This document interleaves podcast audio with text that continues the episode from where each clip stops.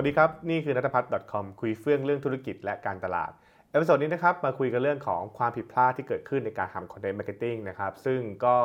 ต้องบอกว่ามันเป็นที่มานะครับทำให้หลายๆคนเนี่ยที่เคยคิดว่า content marketing จะ work นะครับทำจริงแล้วมันมีปัญหานะครับมันไม่เกิดผลอย่างที่ต้องการเนี่ยนะฮะมันเกิดขึ้นเพราะอะไรนะครับผมต้องบอกก่อนว่าสาเหตุนะครับมีมากมายนะครับคงเล่าไม่หมดหรอกนะมันเยอะมากทีเดียวนะครับ มันมีตั้งแต่เรื่องของการวางแผนจนถึงเรื่องของการดำเนินงาน การทำงานจริงต่างๆด้วยนะครับ แต่ว่าวันนี้เราจะลองพูดถึงประเด็นสำคัญสำคัญ ซึ่งผมคิดว่าเป็นประเด็นที่เจอบ่อยๆนะครับ แล้วเราคิดว่ามันเป็นเรื่องที่ต้องระวังนะนะครับ พยายามถามตัวเองว่าคุณนะครับอยู่ในบรรดาเงื่อนไขแบบนี้หรือเปล่าวันเองนะครับ อะ มีอะไรบ้างนะครับ ผมจะลองหยิบมาอธิบายทีละอันละกันนะครับเรื่องแรกนะครับซึ่งเป็นเรื่องที่ผมคิดว่าสำคัญมากที่สุดด้วยก็คือเรื่องของการที่ คนทำ content marketing เนี่ยนะครับไม่มีเป้าหมายของการทำ content marketing นะครับหรือถ้ามีมันก็เป็นเป้าหมายที่ไม่ใช่เป้าหมายจริงๆอะ่ะ คือถามว่าอะไรเช่น เราต้องการคอนเทนต์เพื่อสร้าง engagement ผมถาม แล้วเอา engagement ไปทำอะไรเห็นไหมนะฮะเออเราต้องการคอนเทนต์เพื่ออเพิ่มนะครับ brand awareness ผมถามแล้วแล้วทำไมต้องเพิ่ม awareness มันแก้ปัญหาอะไรใช่ไหมครับคือคือสิ่งที่สิ่งที่เราเจอบ่อยก็คือว่า นักการตลาดหรือคนทำคอนเทนต์หลายคนเนี่ยนะครับไม่ค่อยให้สำคัญสำคัญกับการระบุเป้าหมายนะครับคือไม่ได้บอกไม่มีนะคือมีอาจจะมีเป้าหมายนะครับ แต่เป้าหมายนั้นนะไม่ถูกการคิดวิเคราะห์นะครับ แล้วเลือกอันที่ใช่จริงๆมานะครับแต่เป็นการเขียนให้ครบตาม brief เช่น เขาบอกว่า awareness ก็ใส่ awareness ใช่ไหมเขาบอกว่าต้องการสร้าง engagement เอาใส่ engagement แต่เราจะมีทำไมนะฮะมันมันแก้ปัญหาอะไรใช่ไหมครับ เพราะฉะนั้นเนี่ย เมื่อเมื่อเป้าหมายมันมันไม่เคลียร์นะครับมันไม่ชัดเจนผมผมบอกกันนะมันมีหลายแบบนะตั้งแต่ว่ามีแต่ไม่มีแต่ไม่ใช่ปัญหาที่แท้จริงนะคือมีแต่ไม่ใช่ปัญหาที่แท้จริงปุ๊บเนี่ยมันก็จะเจอสถานการณ์อีกแบบหนึ่งเลย คือ ต่อให้คุณบรรลุเป้าหมายที่คุณเขียนไว้ มันก็แก้ปัญหาไม่ได้อยู่ดีนะครับหรือ 2 มีแบบกำกวม คือมีแบบแบบเหมือนแบบว่าเราต้องการสร้าง awareness อะไรเงี้ยนะครับพูดแบบกว้างๆอะไรเงี้ยนะครับ คือพอมันมันมันไม่ชัดเจนนะครับ มันตีความได้หลากหลายปุ๊บเนี่ยมันก็เลยทำให้คนทำงานก็ไม่รู้จะเอาอะไรเหมือนกันก็เอาคำกลางๆไปแล้วกันนะครับ ตัวอย่างเช่นการ drive engagement เนี่ยผมถามว่า engagement อะไรล่ะนะครับอะไร engagement นะครับ engagement แบบไหนนะครับต้องต้องอธิบายมาให้ชัดนะครับคือ มันมันหน้าตามันหน้าตาแบบไหนนะครับ อะไรเรียกว่าใช่ อะไรเรียกว่าไม่ใช่ใช่ไหมฮะมันมันต้องขอชัดเจนมากพอสมควรนะครับเพราะฉะนั้นเนี่ยเรื่องนี้ก่อนเลยคือว่าเฮ้ยเนี่ยคนทำ content marketing หลายคนไม่มีเป้าหมายที่ชัดเจนนะครับไม่มี objective ชัดเจน2นะครับคือไม่ทำการบ้านกับกลุ่มเป้าหมาย พูดง่ายๆคือคนดูแหละนะครับคือว่า ทำคอนเทนต์เนี่ยมันเป็นเรื่องของการหาสิ่งที่เรียกว่า relevant ใช่ไหมนะฮะก็คือการหาสิ่งที่ร่วมกันระหว่างตัวแบรนด์ที่สื่อสารกับตัวคนฟังนั่นเองนะครับเพราะฉะนั้นถ้าเกิดว่า 2 อย่างเนี้มันไม่ไม่ไปด้วยกันเนี่ยนะครับคือต่อให้คุณอยากพูดแต่คนไม่อยากฟังมันก็พังอะถูกป่ะเพราะฉะนั้นต้องหาสิ่งที่มาร่วมกันให้ได้นะครับสิ่งที่เราเจอบ่อยคือคนทำคอนเทนต์หลายคนเนี่ยนะครับทำในสิ่งที่ตัวเองอยากพูด แต่ไม่ดูเลยว่าสิ่งที่ตัวเองอสิ่งที่ตัวเองพูดอยากพูดนั่นแหะเป็นสิ่งที่คนอยากฟังหรือเปล่านะครับ เรารู้ไหมว่าคนคนที่จะคุยด้วยเนี่ยนะครับเขามีปัญหาอะไรเพนพอยต์ก็คืออะไรนะครับเขามีความต้องการอะไรเกิดขึ้นไม่ไม่ไม่ค่อยรู้นะฮะซึ่งพอไม่รู้ปุ๊บเนี่ยมันก็เลยกลายเป็นการพูดฝั่งเดียวนะฮะแทนที่จะพูดเพื่อทำให้มันจับใจนะครับทำให้มันให้มันตรงใจนั่นเองนะครับ เพราะฉะนั้นคือเนี่ยเราเราเจอบ่อยคืออไม่ทำกันบ้านกับกลุ่มเป้าหมายนะครับ ซึ่งจริงๆมัน มันมีที่มาที่ไปต่อนิดนึงก็คือว่า มันเพราะว่าหลาย ๆ ธุรกิจเนี่ยเวลากำหนดกลุ่มเป้าหมายเนี่ยนะครับก็กำหนดกลุ่มเป้าหมายได้หยาบใช้คำว่าหยาบนะคือแบบว่าเขียนแบบกว้างๆนะครับเขียนเป็นแมสอะไรเงี้ยเป็นต้น ซึ่งทำให้คนทำคอนเทนต์เองก็เลยไม่รู้จะทำกันบ้านยังไง เพราะว่ามันเป็นกลุ่มคนขนาดใหญ่ การจะหาอินไซต์ที่ชัดเจนก็เลยเรื่องยากใช่ไหมฮะนะครับอันนี้ก็คือเป็นเป็นปัญหาตามมาแหละนะครับคือการที่ พอไม่มี insight นะครับหรือ insight ไม่ชัดมันก็ทำงานยากนั่นเองนะครับถัดมาคืออะไรนะครับมองข้าม SEO นะครับข้อนี้ผมก็เคยเป็นนะคือยุคในที่เรามีโซเชียลเยอะเนี่ยเราก็แบบตื่นเต้นกับสิ่งที่ว่าโซเชียลนะเช่นในพวกแบบว่าเฟซบุ๊กทิกตอกอะไรอย่างนี้เป็นต้นใช่ไหมครับแต่จริงๆแล้วเนี่ยในโลก ดิจิตอลเนี่ยยุคปัจจุบันเนี่ยนะครับการเข้าใจว่ามันมีวิธีการเสพคอนเทนต์ที่เรียกว่าผ่าน search ใช่ไหมถูกไหมครับมันทำให้เราจะเป็นต้องทำคอนเทนต์ให้ติด search ได้นะครับก็คือ Search Engine Optimization นั่นแหละทำคอนเทนต์ให้มัน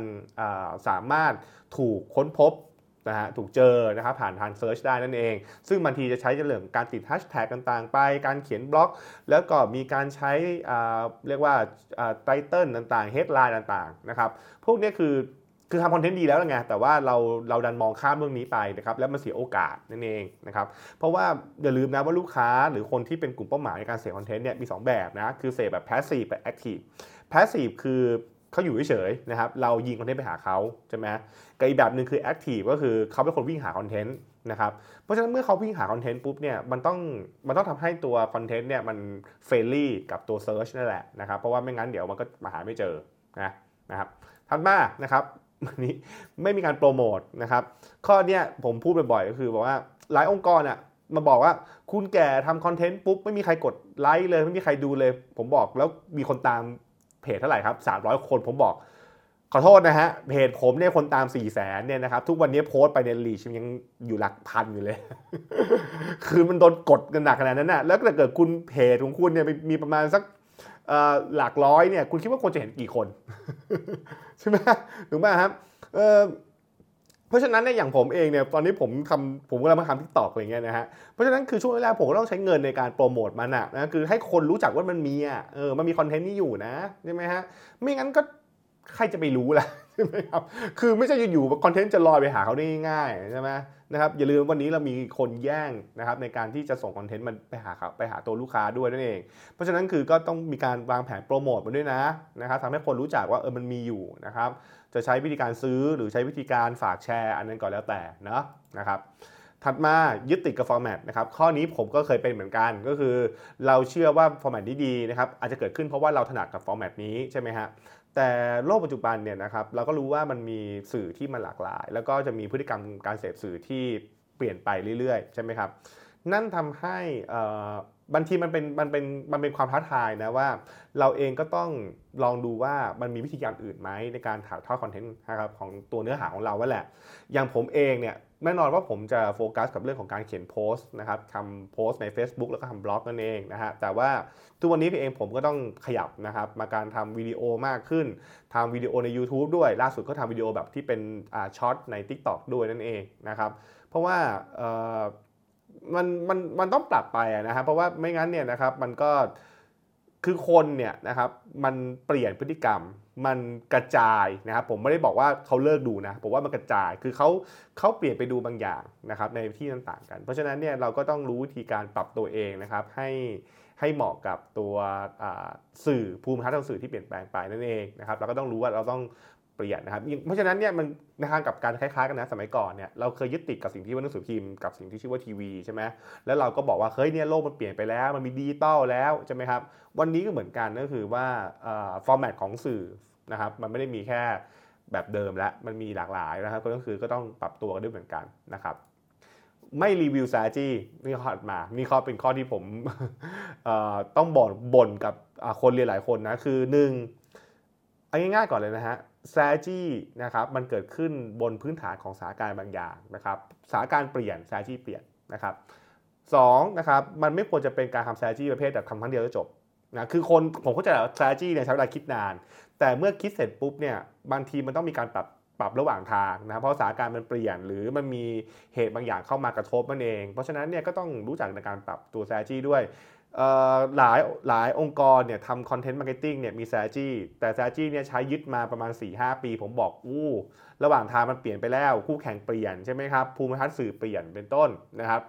ธุรกิจของคุณก็เปลี่ยน เพราะฉะนั้นวันนี้คุณอาจจะอยู่บนเป้าหมายที่เปลี่ยนไปใช่ไหมครับสมัยก่อนอยู่เรื่องของการสร้าง engagement แต่ตอนนี้คือต้องการสร้าง conversion นะครับสมัยก่อนมีปัญหาเรื่อง awareness ตอนนี้ไม่มีปัญหาเรื่อง awareness แต่เป็นปัญหาเรื่องของการทำให้เกิด engage user กูจะว่าเมื่อมันเปลี่ยนโจทย์อะนะครับคอนเทนต์ก็ต้องเปลี่ยนตามมันเองนะฮะแล้วก็ถ้าไม่เปลี่ยนเนี่ยมันก็ทำให้บางทีเราก็เสียเงินนะครับ แล้วก็เสียพลังงานโดยที่ไม่เกิดประโยชน์นั่นเองนะครับอะไม่ต่ออ่านะครับอ่าไม่ไม่ไม่ไม่ต่อเนื่องนะครับ ผมพิมพ์ผิดตัวทีนะครับเออไม่ต่อเนื่องนะครับ ไม่ต่อเนื่องคืออะไรก็คือแบบว่าทำคอนเทนต์แล้วแบบว่านะแบบ นานทานทีมาอัพทีนึง อันนี้ผมก็บ่นตัวเองนะคือบางทีผมก็มีปัญหาตรงนี้กันคือบางทีก็ทำให้ผมแบบว่า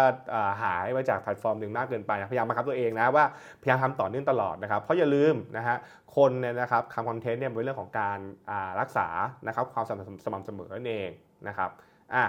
อันสุดท้ายนะครับไม่คุมแบรนด์นะครับไม่คุมแบรนด์คืออะไรก็คือหมายความว่าคือผมผมผมคิดอย่างนี้ว่า เวลาทำคอนเทนต์ใดๆก็ตามเนี่ยนะครับมันมีสิ่งที่เรียกว่าแบรนด์อยู่แบรนด์เนี่ยมันเช่นอะไรแบบคุณจะพูดเรื่องอะไรนะครับและคุณพูดมันอย่างไรใช่ไหมครับแต่ทีนี้เนี่ยคนทำคอนเทนต์หลายคนเนี่ยนะครับพอไม่ได้มี guideline เรื่องนี้ หรือบางทีคืออาจจะพะวงกับตัวเลขยอดหลายอย่างเยอะนะครับ ก็เลยทำบางอย่างที่มันอาจจะเขาเรียกว่า off-brand ฮะ off-brand คือทำ ออกนอกกรอบของสิ่งที่ว่าแบรนด์นั่นเองนะครับ มันทำให้ภาพลักษณ์ขององค์กร ภาพลักษณ์ของธุรกิจเนี่ยที่มีผลกับตัวคนที่สื่อสารไปด้วยเนี่ยมันก็เริ่มแบบอ้าวสรุปพี่เป็นยังไงกันแน่ พี่เป็นคนแบบไหนกันแน่ใช่ไหมฮะ เพราะฉะนั้นเนี่ยนะครับการคุมนะฮะการคุมสิ่งที่ชื่อว่าแบรนด์เนี่ยมันเป็นเรื่องสำคัญมากๆ แล้วก็ในปกติปกติ strategy เนี่ยหลายอันเนี่ยมันจะพูดว่าพูดอะไรทำคอนเทนต์อะไรนะครับแต่มันอาจจะมี strategy นะครับ ไม่ได้ไม่ได้ทุกอันนะครับที่มีการกำกับว่าแบรนด์จะเป็นยังไงนะครับการสื่อสารจะใช้โทนไหนอะไรเป็นต้นนั่นเองเพราะฉะนั้นคือพวกนี้ก็ต้องคิดกันให้ดีๆนั่นเองนะครับอะนะฮะนั่นก็คือสิ่งที่หยิบมาเล่าสู่กันฟังแล้วกันนะครับ ว่าปัญหาที่มันจะเกิดขึ้นมันมีอะไรบ้างนะครับ แล้วก็ลองไปรีวิวดูนะครับว่าคุณมีปัญหาแบบนี้หรือเปล่า ถ้ามีนะครับรีบพยายามแก้ไขซะ นะครับเพราะว่าไม่อย่างนั้นเนี่ยนะครับมันอาจทำให้แผน content marketing ของคุณไม่ประสบความสำเร็จนั่นเองนะครับโอเคนะฮะถ้าเห็นเป็นประโยชน์นะครับกดไลค์กดแชร์ด้วยนะครับผมนะครับลงมา Facebook ถ้าเกิดว่าเป็นเป็นยูทูบก็ฝากกด subscribe นะครับแล้วก็ฝากแชร์ต่อด้วยแล้วกันนะครับแล้วติดตามการเป็นส่วนหน้านะฮะสำหรับวันนี้สวัสดีครับ